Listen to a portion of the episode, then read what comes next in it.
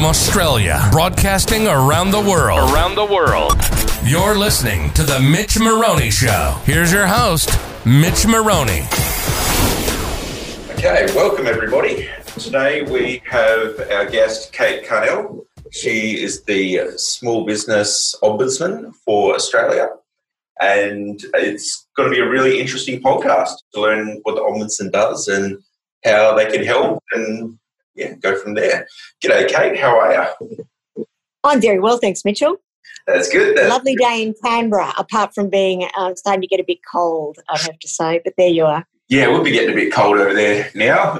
It's actually not too bad here. It's been raining and extremely windy the last couple of days, but it's not too bad Yeah.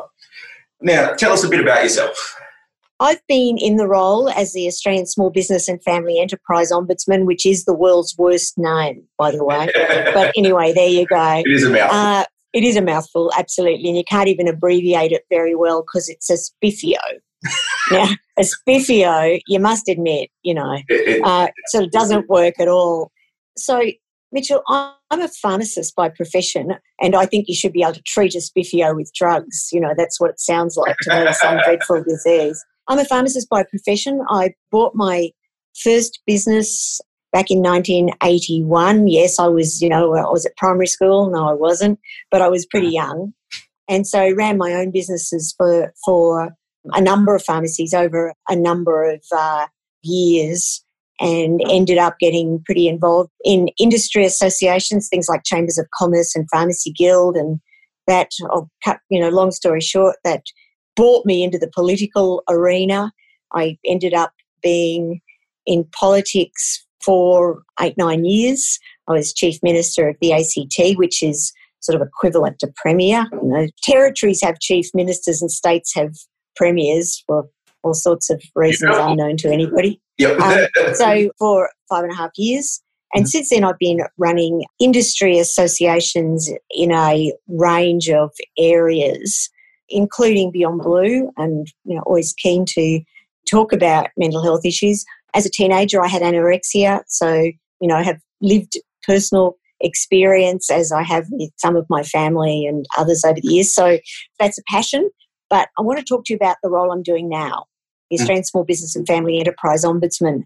I was uh, CEO of the Australian Chamber of Commerce and Industry before this role, and this role came up because it was um, a new piece of legislation that was passed through Parliament under the auspices of the then Small Business Minister Bruce Bilson, who believed really strongly that small businesses and family enterprises needed a stronger voice, a stronger independent voice Mhm. in Canberra in the federal arena. So the legislation was passed, and the legislation is unusual. So my position is statutory.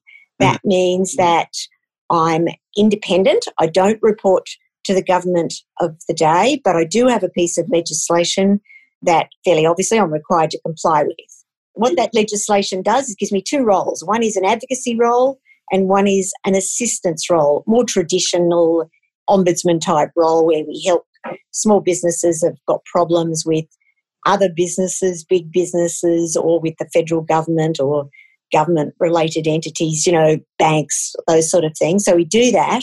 But the advocacy part of what we do allows us to have inquiries into things, to provide advice to government on, you know, policy direction and so on.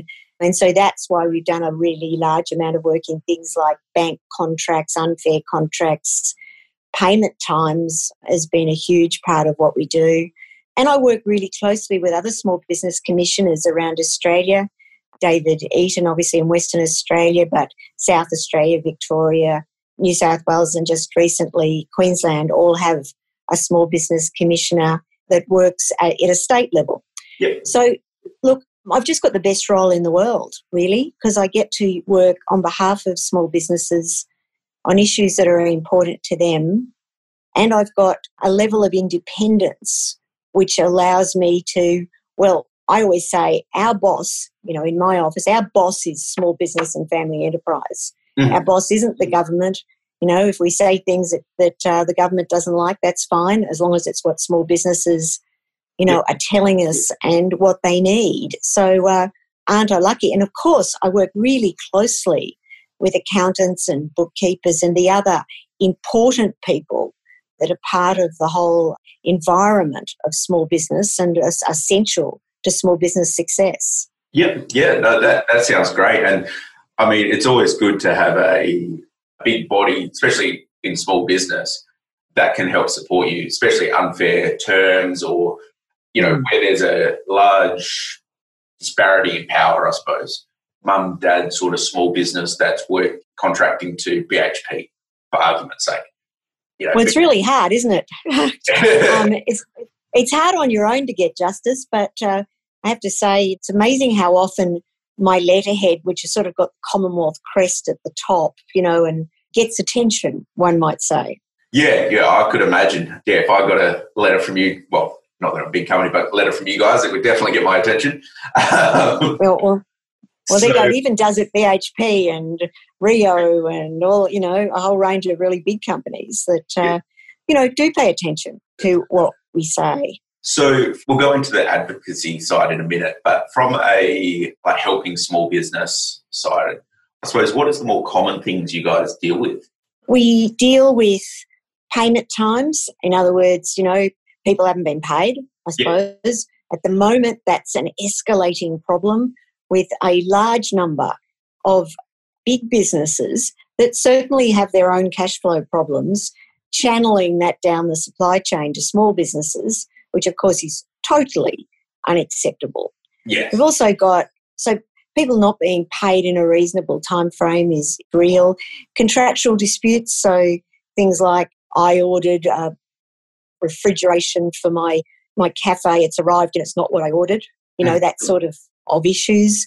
We also look after the franchising code, the horticulture code, the dairy code, and the oil code. So there's a range. So we do a number of franchising issues. Again, power imbalance issues between franchisors and franchise and franchisees. So it's a wide range of issues, some intellectual property issues, I must admit. They're complex areas, but often if you can just bring it down to what the real problem is and work with both parties. We use mediation as our method of getting results. Sometimes we can get results just by writing a letter and saying, you know, why haven't you paid? Or could you please tell us your side of the story, which is what we normally do. Fascinatingly, it's amazing how often the CEO had no idea that, yeah. you know, a bill hadn't been paid or particular behaviour was happening and it's fixed quickly. If not, we use mediation, at times conciliation, those sorts of approaches to help the two parties get together. We use professional mediators. It's amazing what can be achieved. And, you know, one of the things, you know, was sort of tattooed on our forehead is keep these disputes out of the court system. Yes. Because one thing we know is the court system in Australia is expensive and it's long. Is something that's unless you happen to be BHP, you should stay a very long way away because it'll send you broke. Yeah, well, pretty much. It's like on my personal side of things. I did have an issue with a very large company a year or two ago, and it, it ended up going legal and all the rest. We did yeah. settle outside of court, but a lot of it honestly was due to they've got deeper pockets than me, and it's just not worth me pouring money in and risking essentially everything. And you know, from their side, it is a game. They will drag it out. They know they've got more money than you know a small business would. That's right. They will essentially try and put you in the ground for it. So absolutely, and remember, you know, from their lawyer's perspective, every day in court is another fee from the lawyer's perspective, the longer you can pull this out, the better it is for them. We perceive we've failed if disputes we have end up in the court system. You know, we've got any any number of dramatic stories about even quite large amounts of dispute. But one of say a bigger company owed a little company four hundred thousand dollars, which for almost all small businesses that's big big money. That's a huge amount. Um, they knew that all they really had to do was make it last long enough for the $400,000 not to be worth the time and effort in the court system. Yeah. And, you know, that's just. Anyway, later on this year, we're going to release a paper on access to justice because I have to say, I think, you know, what we've just talked about shows that court system is actually failing normal Australians. And I mean individuals and small to medium businesses. It's just too expensive and too slow. Yeah. So we need a different system. Yeah. So we're working on that. Yeah, That's, you know, well, that's, that's good to hear. It was one a big learning curve for, for myself going down that, but it was really, you know, I thought we had a strong case and all the rest, but from a strategic point of view, it just wasn't worth the risk. It's sad, Mitchell, because Hmm. you know you say you, you had a good case. You, I bet you had a really good case, and the fact that the system really excludes people without deep pockets or or a Yeah. capacity to wait around for four years or something. You know, we've got a failure in that Yeah. space. So no matter how good your case is, the case Yeah. can still take four years, even if it's the best case in the universe. Yeah, and Um, you know, after that, like in my case, I won't go right into it, but it was our business line. So our business Yeah. number got transferred from one entity to another provider, Yep. of which the new provider lost it and cut it off for three months. So Yep. no clients could contact us, no nothing. a bit disastrous in business, yes. Yes, yes, especially for you know small business, and that was three months after I bought a practice with that number. So Mm. look, it was an interesting time. Um, obviously, we got through it And- and- and all that, but you know, as I said, it was it just was uneconomical to take the risk of you know legal fees and all of that for the recoveries because No, I, it's it, look, it shows what the problem is, but that's a really good example of the sort of stuff we do. It's surprising how often people do lose phone numbers and internet connections when you change providers. So, you know, we look after cases like that, but importantly, from an advocacy perspective, we look at, you know, what's happening in the marketplace and look at what the issues are. You know, so if the court system is not fit for purpose for almost all cases in the small business arena, particularly when there's big business and small business involved, then we've got to do something about it. And it's a bit similar with payment times, with big businesses going to, you know, 65 days end of months, 120 days end of month. Small businesses can't manage that, no, but they also can't argue the toss either because of you can't not deal with them, you know, because Yeah. they're the biggest game in town. Exactly. So- and on that exact payment term issue, I have clients that um, they deal with mining companies, more the welders and fabricators side of things. Yeah. And that's their payment term, 60 days after end of the month. And it might say they buy the steel, by the time they weld it and install it and stuff, it's say two months later, issue the invoice, and then like another two months, three months. So, you know, sometimes they've outlaid the cost for the job five months before they actually get paid for the job. And they've got to hold the cost of the employees and everybody for that five months. You know? Yeah.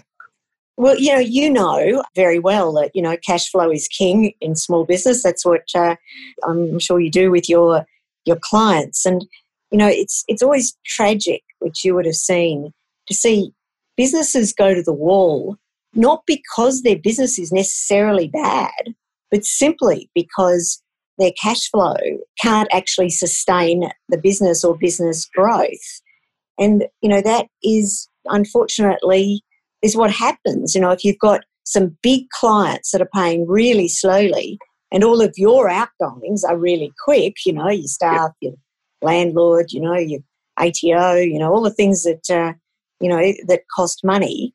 And, you know, it's sad how often you see businesses really get to a point where they're trading insolvent simply because big guys don't pay Yeah. on a reasonable exactly. timeline. And as a consequence of that, normally, obviously, the money has to come from somewhere. So they'll approach the bank, get line of credits, etc. Which, Yeah.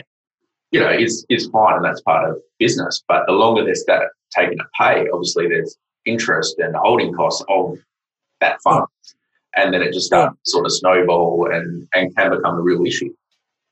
So those are the sorts of issues we deal with, and of course, right at the moment, like everyone, we're you know up to our ears in issues surrounding COVID nineteen and government policies in this space, and trying to get clear information out to small business. I have to say, I think, you know, state governments, federal government have done amazing job of attempting to get support packages, you know, or support programs out really quickly. Yeah, you know, which is something that government doesn't necessarily do very well. Yeah, um, exactly. Like most of the time, any sort of legislation of this size take years, and it goes before Parliament, gets knocked back for changes, etc.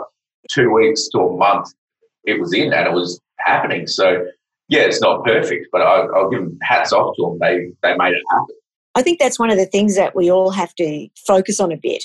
That yes, there'll be changes. There should be. I mean, we're lobbying Treasury right now for some policy changes in JobKeeper mm. the, you know, things that have just fallen through the cracks or aren't quite right.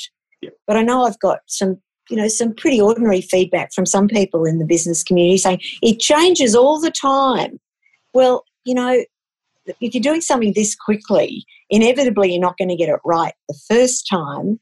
And what we really need is for them to be willing to change it, to address these things. So I must admit, I, I just ask people to bear with the fact that a range of these things will continue to change as they should to try to shore up holes yeah. that weren't obvious. Yeah, no, I, I definitely agree. And because obviously normally they would have consultation papers, there would be all different parties reviewing it, seeing loopholes, etc. Yeah. But just because of the sheer time that they had to do it in, that didn't happen or didn't happen to the degree it normally does. So yeah, as a consequence, there is going to be holes people miss, etc. But if they're yeah. willing to adjust it and amend it, which it seems like they are, that I think is great because it's out there, it's working, and then they're going, okay, this area needs to be tweaked, so they'll go tweak that. But at least it's out there and it is helping business. Oh, well, $130 billion, you know, is a lot of money, but for businesses to be able to keep their staff on board or at least, you know, their full time, part time, long term casual staff on board, to be paying them often, you know, not as much as they were paid before, sometimes more than they were paid before, yeah, but, you know, a reasonable amount of money yeah. to help, you know, everybody keep, you know, life and limb together really while we get through this scenario is, well, it's just incredibly important, as you would know, because I must admit, I think accountants and bookkeepers, you know, maybe brokers and others, you know, really stepped up here because the amount of work in this space and keeping on top of the various things that are available, various levels of government, is incredibly difficult. I mean, I'm sure you've found that because certainly we have. Yeah. And I don't work in that area where you're dealing with clients that need advice right now, yeah. this minute. It's a, um, it, it's different because, like in my whole experience, normally when you know the government changes a tax law or whatever, they'll change it. It'll come in the next financial year or in say three months or whatever from um, budget night, etc. So you've got a bit of time to get your head around how it all works and all that. But again, purely because of the time restraints of it, they're announcing stuff Monday night at nine o'clock Tuesday morning. My phone's ringing, going advise on this, yeah. and I'm like, I, am still reading it. They haven't released the actual full papers, yeah. you know. But overall, I think everybody's trying their best and really trying to help. Yeah, there's probably a few mistakes that happen throughout the time, but overall, I think I think it's it's been very beneficial oh. for everybody. Look, you know, and that's the message. You know, a message for me is look, except there's going to be some wrinkles here. And uh, I mean, some small businesses have said, I just don't trust them. I can't believe they're going to give me $1,500 a fortnight for my, you know, to support my staff. And I say, believe it, you guys. Exactly. It's real. It's not yeah. some trick. Yeah. They're really doing it. so it's just a different world we live in, Mitchell, isn't it? It is. And from a policy point of view as well, not that obviously I'm a politician or anything, but I do like the fact that it's connected to the employment side for the small business because that is keeping everybody employed, keeping that connection between the employee and the employer. So when we do get through this, which we will eventually, you know, we, yeah. we've always got through whatever's happened, there's still that connection. So it's not like, okay, they're shut down, we're just going to give everybody heap money. And yeah. there's not that still connection. So in theory, once it does come back, they've already got the staff, they've got that relationship, and they can, lack of I suppose the government has been saying it, they've hibernated the business. So when yeah. they come back, then it's all good. So I do think, from a policy point of view, that that was a good good approach. Oh, it's the only way to get the economy moving again quickly, and I think we're going to start seeing in the very near future some very solid plans from governments, you know, both state and federal across Australia on plans for reopening, you know, over the next, you know, weeks and months. So you don't want to be in a position as a business, you have to go out to the market to find staff. Yeah. You know, um, you know, uh, you want to be able to pull the staff back, say, okay, we're on, we're on, boys and girls. Yeah. Let's get the show on the road. Yeah, and they're um, already trained. They know the process. They know it. Like it's yeah. as you would know anybody that has run a business. Recruiting people, yeah. training them, all the is hard work. So and it's, cost, and it's costly. It and is, it costs it you is. money. And not many people have got any money much in business right at the moment. So having your staff that you know and are trained available and ready to go is really important. And you know, the JobKeeper will go till September. It, you know, it may end up going longer than that, but for yeah. lots of businesses, they'll be up and running significantly before that. So they'll have a period of time where they'll be getting JobKeeper, but they'll be trading as well. So it really gives them an opportunity to start getting cash flow working a bit better to be able to get the business back on track. So that's why we're you know putting lots of pressure on government to say, look, you know, we know we got to get this health stuff right, but at the end of the day, we got to keep the economy bubbling as well. So we need to do what we need to do to get businesses back on track trading again as soon as possible. Yeah, yeah, I, I agree. And because obviously the yeah, yeah, the medically it's an issue, and I don't want to take away from that, but you also need the economy needs to keep going. Otherwise, you can have all sorts of issues that arguably yeah. could be bigger than the other. You know, you've um, worked with mm. Beyond Blue, the mental health yeah. impact of running a small business, even if it's going well, is hard, let alone if you're losing your livelihood and all, all the rest. So. Mitchell, as you and I know, lots of small businesses have their, their business loans secured against their home. Yes. In fact, most who have debt, that's the scenario. So, so I think some of the things that often people people who aren't involved in small business particularly forget is that that's the reality. So when you see your business through no fault of your own going down the tube really quickly, you know, it's not just your business. I mean, I remember, you know, when I opened my first pharmacy, I, I had my first pharmacy before I had my first child, so it was my firstborn. I was, they're very much a part of who you are as a person, but businesses, but people are thinking, I'm, I'm, you know, I'm not just going to lose my business here, but I could lose the home. I could lose our family home. That is just more stressful than anybody could ever Exactly. Um, imagine. Said to people with it as well, like, you know, in business, you do have to budget for a little bit of downturn and stuff, but you never budget to go to zero. Like, no, overnight. Exactly. Almost go, overnight. Okay, winter, it's going to go down to 80% of what summer is because it's a bit seasonal or whatever. But, you know, if you're a cafe, you don't expect overnight to go to zero because you can't open. Like, at no fault of their own. Like it's obviously the government policy you had to stop for obvious reasons. But from a business point of view, you don't have that. You, you never expect that to happen. So yeah, that's where the stimulus is, is really helping. Mitchell, I'm sure you'd be going through this with your clients and whatever at the moment is starting to look at what cash flow looks like, mm. you hmm. know, post September, because some of the things that we're concerned about at the moment and talking to government about is it's really good that banks have pushed payments out on business loans and home loans. The ATO has pushed out ATO payments. Apart from super, you have to pay your super because the legislation says you have to, regardless. You know, those payments are, are, are being pushed out. The new mandatory commercial tenancy code, you know, is certainly producing some reductions in rent, but a, another lot of, you know, deferred rent being pushed out. So the importance of having a good plan for what does this look like? What does this all look like post September? And we can't be sure because we just don't know, you know, how quickly the economy will bounce when we get to open, what that will really look like. But I think we can be confident that personal distancing and even what we call workplace distancing, e.g., you know, one person per four square metres, is going to be with us for the foreseeable future. even Yeah. when we're allowed to open again. So, you know, there's never been a more important time to plan cash flow, you know, plan what your business looks like, what you can actually do in an environment of social distancing and and also, you know, what your customers now want from you. And I think customers have changed in their expectations and needs and wants. So that's why poor old accountants are under the pump at the moment because this is a whole new world.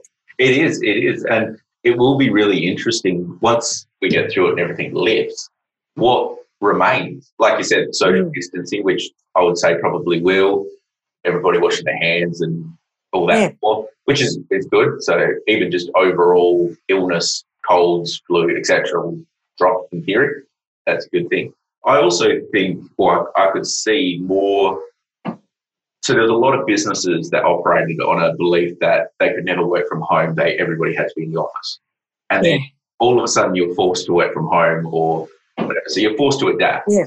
So you know this is a bit bigger than a small business, but I could imagine there would be some companies going, well, why would I pay a million dollars a year in rent for a CBD location where I could either go a little bit more regional or have all my employees work from home, even if, say, if productivity drops slightly and it costs a hundred grand a year, lost productivity, but you're saving nine hundred thousand on top. So uh, it, it'll be interesting to see, I suppose, what happens in that respect. Mitchell, it is inevitable that will happen. And I think we're starting to see it already in some of the bigger firms, the big accounting firms, you the KPMGs, the, you know, Deloitte's, all those guys, consulting, accounting stroke consulting firms. I know they're looking at this and going, so we've managed with people working from home. People have gone literally home. You know, they were working in Sydney. They're now, you know, working out of Gosford, you know, regional areas where their family home might be. I know there's a whole lot of work going on and saying, so what does business as usual look like? Mm. And if as a company we've always said, hey, we support flexible workplaces, all of a sudden it's going to be really interesting as to how you actually make that real. Because if people want to continue to work from home, it's going to be really interesting. I mean, if you've got those policies in place, you've almost got to say, well, okay, Yeah, You know, yeah, exactly. let's see if we can make it work. yeah, And that will be good for rural and regional areas. Yeah. It'll be good for growth away from CBDs, which is good, good Spread- from uh, all sorts of perspectives. Spread the love, you know, Yeah. absolutely. Um, improve our, uh, actually, you know, productivity. I was talking to somebody yesterday who's got a, you know, a, a senior a CFO role in a, you know, mid mid tier company, and she was saying, for me, this has been brilliant. She commutes for four hours a day. You know, it takes because it's Sydney. You know, yeah, so she's commuting in from sort of the northern top end of the northern beaches, almost central coast, Hmm. to the office. And so for her, she's got all this extra time. So Yeah. for her, it does increase her productivity. And she's saying, you know, I'm not going back. This has shown me what life really looks like. So it will be interesting to see just what we as a society look like at the other end of this. And it could be a real boon for rural and regional Australia that, you know, has struggled a little bit yeah. I past. Yeah, and I think there'd be a portion of professional that works in CBD Perth that's always kind of wanted a hobby farm sort of thing for himself, but is like, oh, Yeah. oh, I don't want to commute two hours each way to do it because you know my career is being a lawyer or being whatever. Open up that opportunity to go. You know what? I can do that. I can still work from home, do the job I love, and you know help that of things. But I could also get this work life balance and have the hobby farm, for argument's sake, that they've been looking for. So, Yeah, and I think that's what's going to happen. And I think the challenge for all of us in business is as we work with our staff, you know, in terms of reopening, things getting back on track, is actually having those discussions with our people on what they want, what's working for them. Mind you, it's got to work. You know, I must yeah. admit, everyone who tells me that productivity doesn't suffer when you've got staff working all over the place I have to say, I think they've, they're kidding themselves a little because it Yeah. does. But for people who can do it, for people who who really find working from home a positive thing and they can actually be productive at home, why would we get in the way of that? Yeah, exactly, exactly. Like, and I mean, on on that same note, I suppose I'm similar, but in the opposite way. Of I actually quite struggle to work at home. Like, I'll do a little bit, Me too. distracted. I've got a dog that comes in and annoys me, wants love, and all the rest. So, actually going to the office sets my mind to okay, we're going to work. You know, and so home's home, work's work. But hats off to people that can sort of merge Yeah. the two. But yeah, I'm- Mitchell, I'm with you. When I'm at home, I can think of 50 million other things to do, yeah, you know, or just got to go and do such an, oh, it should just go and do that. You know, I'm hopeless, Yeah. absolutely hopeless. So I fit in the I am very unproductive at home space. But Yeah. I've got a few staff members that are just good at it and really enjoy it. And I think it might mean that we end up with this really big division between the introverts and the extroverts. yeah, You exactly, know? exactly. And but anyway, It'd right. be interesting if that was the case and happens from a, I suppose, mental health point of view as well. You know, the impacts of that, because obviously, you know, Zoom and stuff's amazing technology now. Oh, it is. Stay connected, but if you are working from home and you're not, say, going out and seeing people and connecting anyway, that could produce a, a, a bit of a negative impact for some people because sometimes work is their social connection to other humans. Absolutely, but there's two sets of people again, introverts and extroverts. One of the things we found when I was CEO of Beyond Blue, and I'm still deputy chair of Beyond Blue, so still involved heavily, was that you know when you're thinking about managing a staff, and Beyond Blue's got quite a lot, lot of staff, Hmm. you know, putting your introverts at a place, you know, where people walk past all day, you know, like at the lifts or next to the kitchen Yeah. or whatever. I mean, it's really stressful for them because people are really stressful. Yeah. Whereas your extroverts, the problem is you can't shut them up. So they talk to everyone who walks past.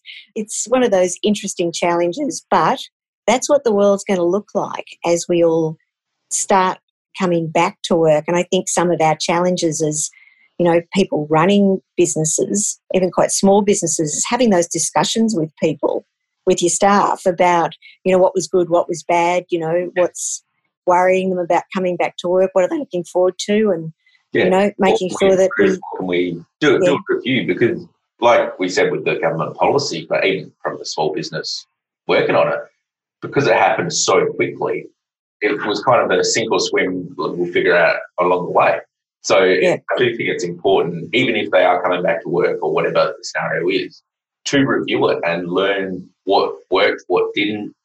Because it could be a case of, yeah, this part didn't work, but if we tweak it a little bit, then that's cool. Like, so it, it does open that sort of thing up from a business growth and like just having a look at policies and procedures sort of thing.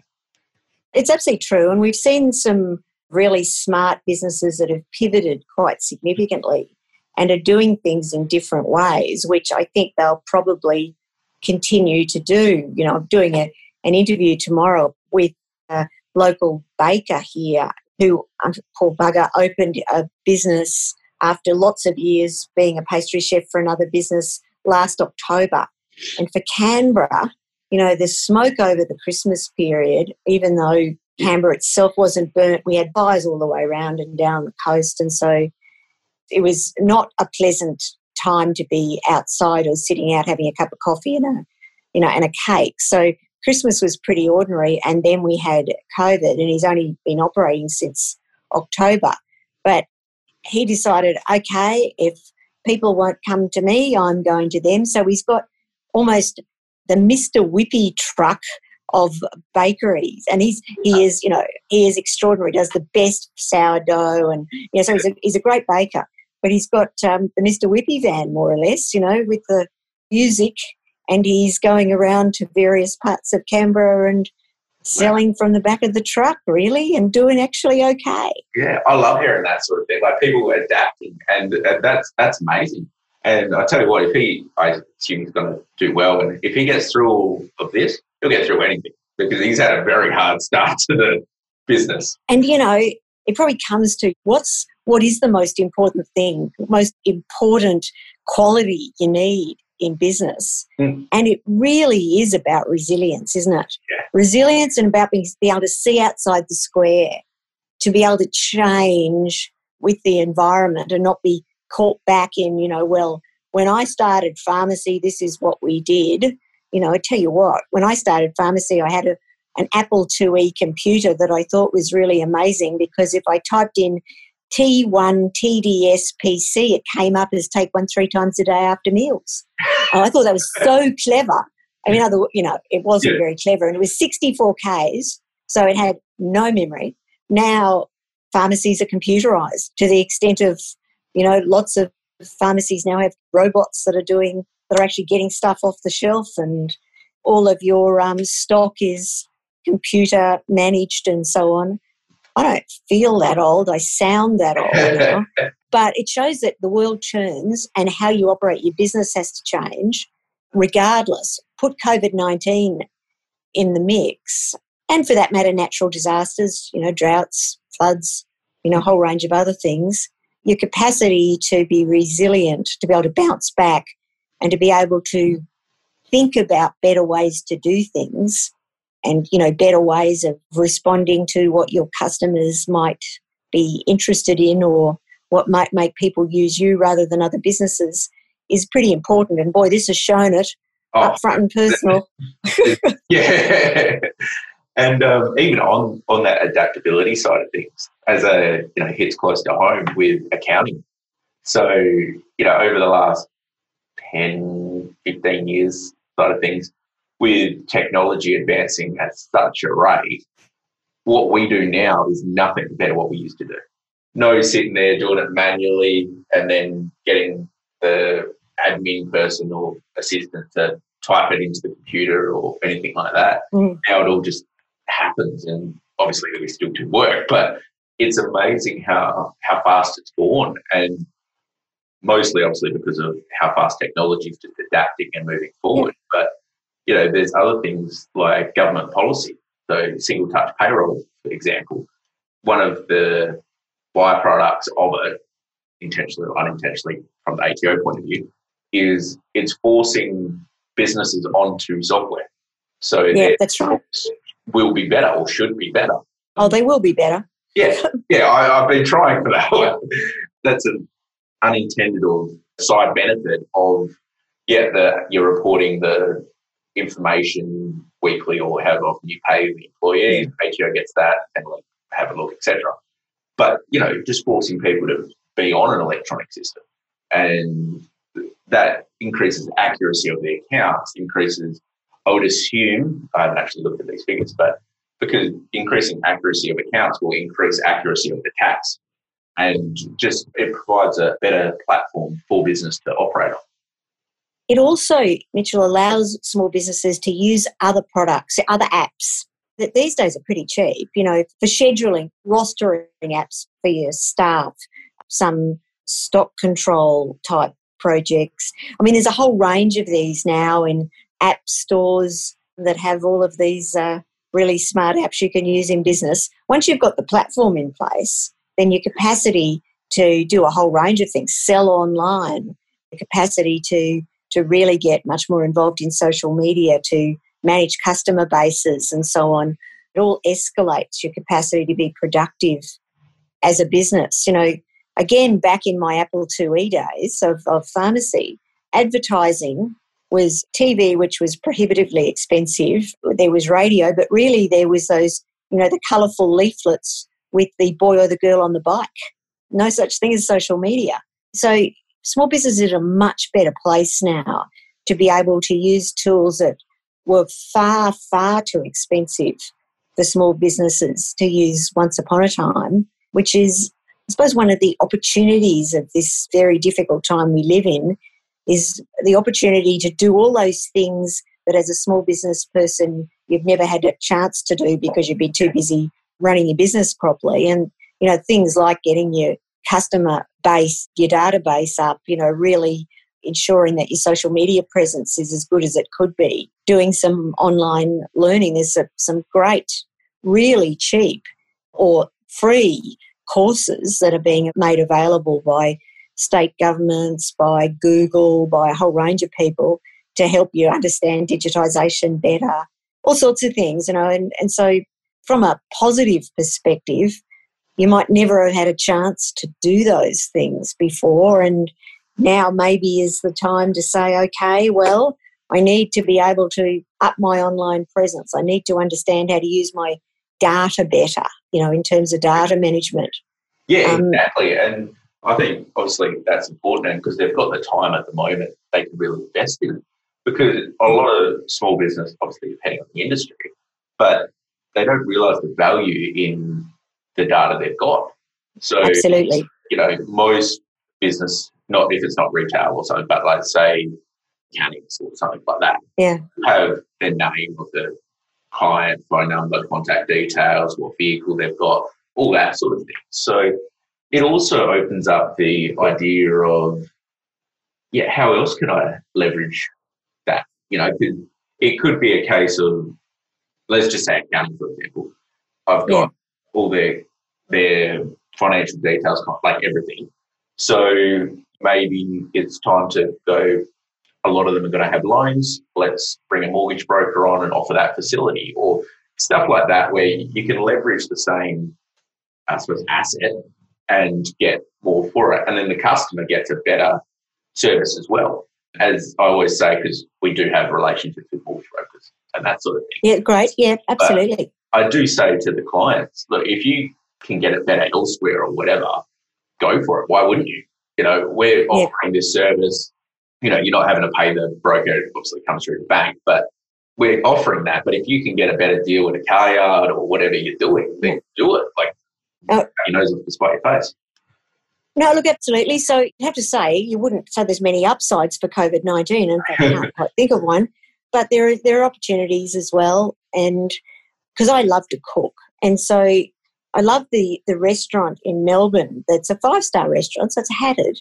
You know, had to close, and so instead of just having takeaway like lots of them have done, they've put together sort of boxes with a YouTube video which helps you cook these sort of cordon bleu sort of scenarios from scratch, yeah. watching the chef. So now take this, you know, chop it up. This is what you and you know, I mean, some real That's information. Amazing, idea. It's, it's a really cool idea, and you pay for it. Yeah. But your capacity to do a, you know, a full restaurant cordon bleu dinner at home and learn, you hmm. know, some of the skills at the same time was real. And I thought, you know, good on you, restaurant, thinking yeah. way outside the square for a five star type, yeah, you know, yeah, exactly. restaurant. That, that's very innovative. Like I would 100% do that, not only for obviously the food, which would be delicious, but yeah, like you said, learning how to cook at that level and what sort of you need to do. And that would be a massive benefit. And I enjoy cooking as well. And it fills that hobby void as well. So yeah, no, look, so it does show you that there's things that you can do that you might not have thought of before. And I think, um, from what I understand of that particular restaurant, they'll keep doing it because they're making a quid out of it. But fairly obviously, there's a group of people who really like to cook and so mm. like to create themselves and like to be able to try to make something like this very upmarket restaurant would make. And you get to take a photo of it and put it on Instagram with other people who are having a go as well. So a uh, bit of a competition as well to make it. If I get, you can really make it look like the chef made it look. Yeah, make it exciting and yeah, and you know from the restaurant point of view, they've just potentially found another business line. So I'm sure they'll keep the restaurant that'll keep going once again. Yeah, that'll go. They'll keep that, and now they've got two revenue sources rather than just the one, which which is awesome. Absolutely, that, that's the goal. Anyway, I just thought that was you got to love the people who have done some some pretty smart things and have kept staff busy-ish. Mm. You know, maybe not totally busy, but they've kept their staff on. I was talking to a restaurant who's done a few of those sorts of things here in Canberra, and from his perspective, because he had some overseas staff on board, as many restaurants did. From his perspective, what this has done is who don't get JobKeeper for those unlike you and me who are up to here knowing who gets it and who doesn't. But by doing those things, the restaurant has been able to keep on their overseas visa holders, you know, in this space and keep them employed, which is fantastic as well. Yeah, yeah, and hats off to them. And yeah, as we said, there's a lot of innovation and, and different ways that they're retaining the clients, which which is amazing. True. Um, now we're almost at the hour. Actually, that that went really quick. So I'll just go through a quick five questions for you. okay. Very nice, easy Okay. questions for you. Yep. You, you did answer one during it, but I'll, I'll just repeat it for the listeners for it. So, what do you think is the most important quality in business? As I said, resilience and capacity to change, to be able to look to the future, to be able to change in line with customer and societal needs. No worries. Now, if you had one superpower, what would it be? Oh, right now I want to be able to see the future. I want to see what things look like at Christmas so I can plan for them. Yeah, that would be great, wouldn't it? See a few Oh. numbers and It's what, well, apart from, you know, knowing what to do with share portfolios, you know, but I think for all of us, you know, the challenge is not being able to know what six months, 12 months looks like at the moment. So I choose to have foresight, not hindsight. beautiful, beautiful. now, if you could give one piece of advice to your younger self, what would it be? it'll be a weird one for you. I would keep a database better because over my life, I've you know I've met lots of really interesting people, and I just wish I'd done what some people do really well, but wasn't me, and that's keep a database of the people that I've met and stay in touch with people more than I have. You know, busy, busy, busy all the time, doing different stuff and so on.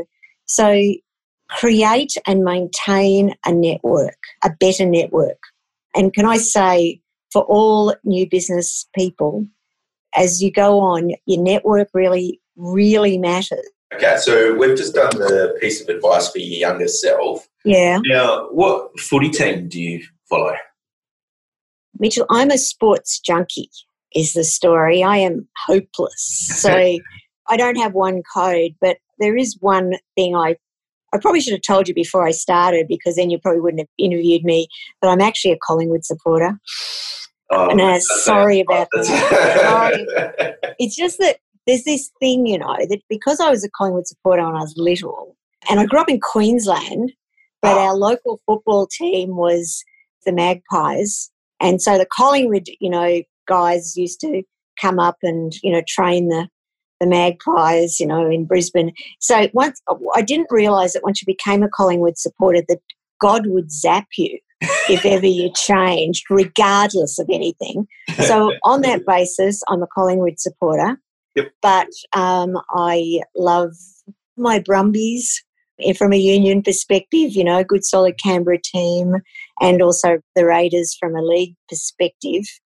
And I can quite comfortably watch soccer as well, or for that matter, anything that vaguely looks like sport. So I could be going through some dramatic problem right now, not having any sport to watch. yeah, yeah, that's a bit of a crisis for you at the moment. That's It uh, is a bit of a it is a bit of a crisis, but there you go. There Yeah. you are. So you got a sports junkie. Beautiful. There you go. Beautiful. Now, last question for you. What's your favourite book? It's actually a really hard question because the book that I've probably read again more often is one you won't think, and it's Dale Carnegie, How to Win Friends and Influence People. Hmm. And it's an old book, you know, and it's probably not one of the trendy management ones now, but, you know, it's got some of the best information for, you know, what you need to do to run a business and for that matter, life generally. And Yeah, You know, I you- recommend that book to all the listeners. It's, it's an excellent book. I just think it needs a reread every couple of years to make you remember. Yeah, you know some of the stuff that's in there from one of those books that you remember from youth is uh, catcher in the rye salinger read it at school but i've read it again since and it's a, a great book on the things that matter to people issues surrounding depression and belonging and you know innocence and stuff so two various ends of the spectrum but i'm really quite capable of reading and for that matter listening because i use audible books a lot while i'm driving or do a bit of running. No, I shuffle with intent. I don't really run. Uh, so I, I listen to, to to books a lot and increasingly podcasts, I suppose. Yep. And yeah, I'm a political junkie, so a chunk of them are political. Yeah. So there you are. If it helps those mine, I listen to Audible all the time and get podcasts on political stuff and analysing it and, and that. So yeah, no, I'm, I'm with you there. That's the, the podcast. So like, thank you, thank you a lot. It's been awesome. I think our listeners will, will get a lot out of this. If any of our listeners do have any problems or I suppose want to reach out to the ombudsman side of things, what's the best way that they can contact you guys? If you come to our website, which is the Australian Small Business Family Enterprise Ombudsman, ASBFEO, there's a phone number that you can ring, or alternatively, if you've got a dispute, there's a place you can uh, fill in the details and we'll get back to you. We do have real people in my office, they're not offshore somewhere or other. We mm.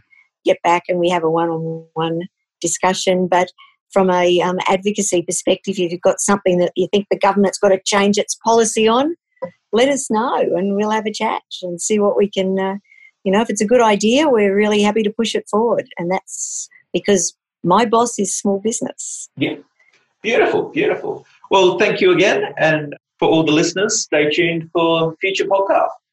Thanks very much, Mitch. You've been listening to The Mitch Maroney Show. Mitch Maroney Show. Stay tuned for more.